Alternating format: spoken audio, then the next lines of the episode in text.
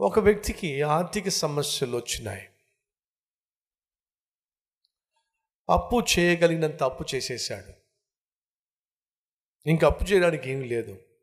తన పూర్వీకుల దగ్గర నుంచి ఒక రింగ్ ఒక డైమండ్ రింగ్ వారసత్వంగా తనకు వచ్చింది తన తాతయ్య దగ్గర నుంచి వాళ్ళ నాన్నకి వాళ్ళ నాన్న దగ్గర నుంచి తనకు ఇలా వారసత్వపు గుర్తింపుగా ఒక డైమండ్ రింగు తనకుంది.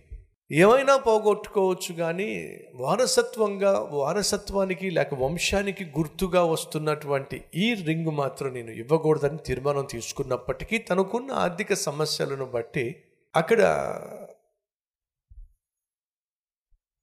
ఈ వస్తువులు తీసుకొని వడ్డీకి డబ్బులు ఇస్తారు చూసారా?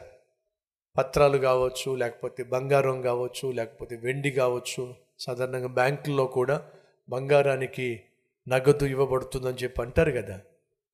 అలాగే ఇంటి పత్రాలు పెడితే నగదు ఇస్తారు వడ్డీకి డబ్బులు ఇస్తారు కదా.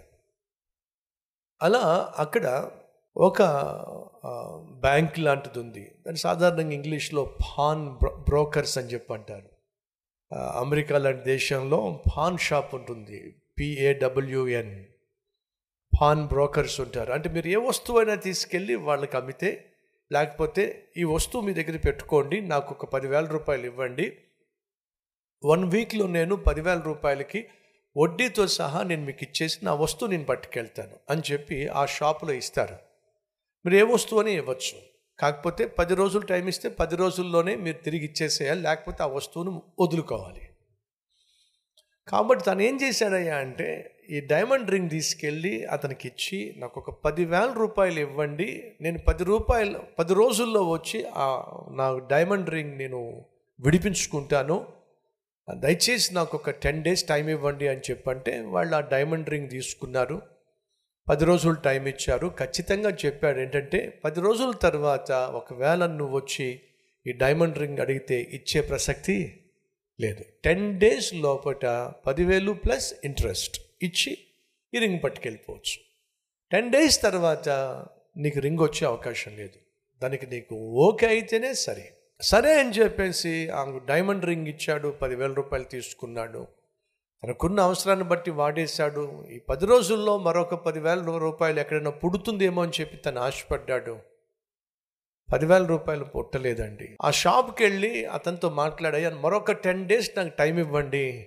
నేను నా రింగ్ నేను పట్టుకెళ్తాను మీ డబ్బులు మీకు ఇచ్చేస్తాను అని చెప్పడానికి వెళ్ళాడండి టెన్ డేస్ తర్వాత. అదే షాప్లో అదే రింగు అతను సేల్కు పెట్టాడు. ఎందుకో తెలుసా మీకు? పది లక్షల రూపాయలకి సేల్ పెట్టాడు. ఎందుకని? అది అంత ఖరీదైన రింగ్ అది. ఇప్పుడు ఇతను పది రోజుల తర్వాత వెళ్ళి అయ్యా నేను ఆ రింగును విడిపించుకోలేకపోయాను. మరొక పది రోజులు నాకు టైం ఇవ్వండి అని అంటే నీకు పది రోజుల టైం ఏమిటి? వంద రోజులైన టైం తీసుకో. వచ్చి పది లక్షలు కట్టి పట్టుకెళ్ళు. అదేమిటి? పది లక్షల రూపాయలు ఏమిటి? ఎస్ నువ్వు నాకు ఇచ్చిన రింగు విలువ పది లక్షల రూపాయలు. నువ్వు నాకు ఇచ్చిన పదివేల రూపాయలేగా అది నీ కర్మ. పది లక్షల విలువ చేసే రింగ్ని నువ్వు పదివేల రూపాయలు నాకు ఇచ్చిపోయావు నువ్వు. సహోదరి సహోదరులు ఇప్పుడు అతను విడిపించుకోవాలంటే ఎంత చెల్లించాలి? గట్టి చెప్పండి. పది లక్షలు చెల్లించాలి. చాలా విలువైన రింగ్ అండి. చాలా చీప్గా పోగొట్టుకున్నాడండి. ప్రియ సహోదరి సహోదరులు దయచేసి వినండి. మన జీవితం చాలా విలువైంది. కానీ దాన్ని మనం చాలా చీప్గా మార్చేసుకుంటున్నాం. సారాయి బాటిల్కి ఈ శరీరాన్ని ఇచ్చేస్తున్నాం వేష్యకు శరీరాన్ని ఇచ్చేస్తున్నాం వెయ్యి రూపాయలకి శరీరాన్ని ఇచ్చేస్తున్నాం తుచ్చమైన నీచమైన అల్పకాల పాప భోగాలకు ఈ శరీరాన్ని ఇచ్చేస్తున్నాం ఈ శరీరం ఎంత విలువైందయ్యా అంటే నీ జీవితం ఎంత విలువైందయ్యా అంటే దయచేసి విను. అది మళ్ళా కొనుక్కోవాలి నువ్వు కొనుక్కోవాలి అని ఆశపడుతున్నట్లయితే అనుకున్న ఒకే ఒక్క ఆధారం ఏంటి తెలుసా? లేక విలువైన ఈ జీవితాన్ని తుచ్చమైన నీచమైనటువంటి కార్యకలాపాల కోసం నువ్వు అమ్మేసుకుంటున్నప్పుడు దాన్ని కొనాలి అని దేవుడు ఆశించినప్పుడు ఆఖరికి ఏం జరిగిందో తెలుసా? దేవుడే పరలోకము నుండి భూమి మీదకు దిగి రావాల్సి వచ్చింది. ఎందుకని? విలువైన నీ జీవితాన్ని తిరిగి స్వతంత్రించుకోవడానికి. తమ్ముడు చెల్లి సహోదరి సహోదరుడు వింటున్నావా? నువ్వు నేను మనం చేసేటటువంటి తప్పులు విలువైన జీవితాన్ని సైతానుకు విలువ లేని వాటికి తాకట్టు పెట్టే విధంగా చేస్తున్నాయి.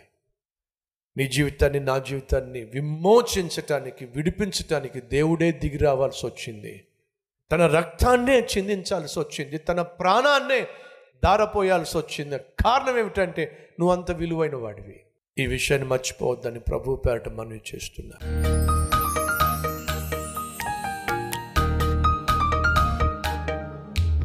మహాపరిశుద్ధుడు అయిన ప్రేమ కలిగిన తండ్రి బహుసూటిగా బహుస్పష్టంగా ఈరోజు మాతో మాట్లాడావు నాయన. పాపముల చేత అపరాధముల చేత బంధించబడినటువంటి వారిని విడిపించగలిగిన మహా గొప్ప దేవుడు నాయన నీకు వందనాలు స్తోత్రాలయ్య. బాగుపడని భర్త బాగుపడాలి. బాగుపడని భార్య బాగుపడాలి. బాగుపడని బిడ్డలు బాగుపడాలి. వారు బాగుపడి తమ చుట్టూ ఉన్న వారిని బాగు చేయాలి. అట్టి కృపదయ చేయమని నేను మేము చేసిన ప్రతి తప్పును బట్టి క్షమించి అరికాలు మొదలుకొని నడి నెత్తి వరకు మమ్మల్ని అమూల్యమైన రక్తములో కడిగి శుద్ధీకరించి పరిశుద్ధపరిచి నాయనా నీకు సాక్షులుగా నిన్ను సేవించువారిగా నీ సంతానముగా ఇది మొదలుకొని మేము జీవించులాగున సహాయం చేయమని. ఏసు నామం పేరట వేడుకుంటున్నాం తండ్రి. ఆమెన్.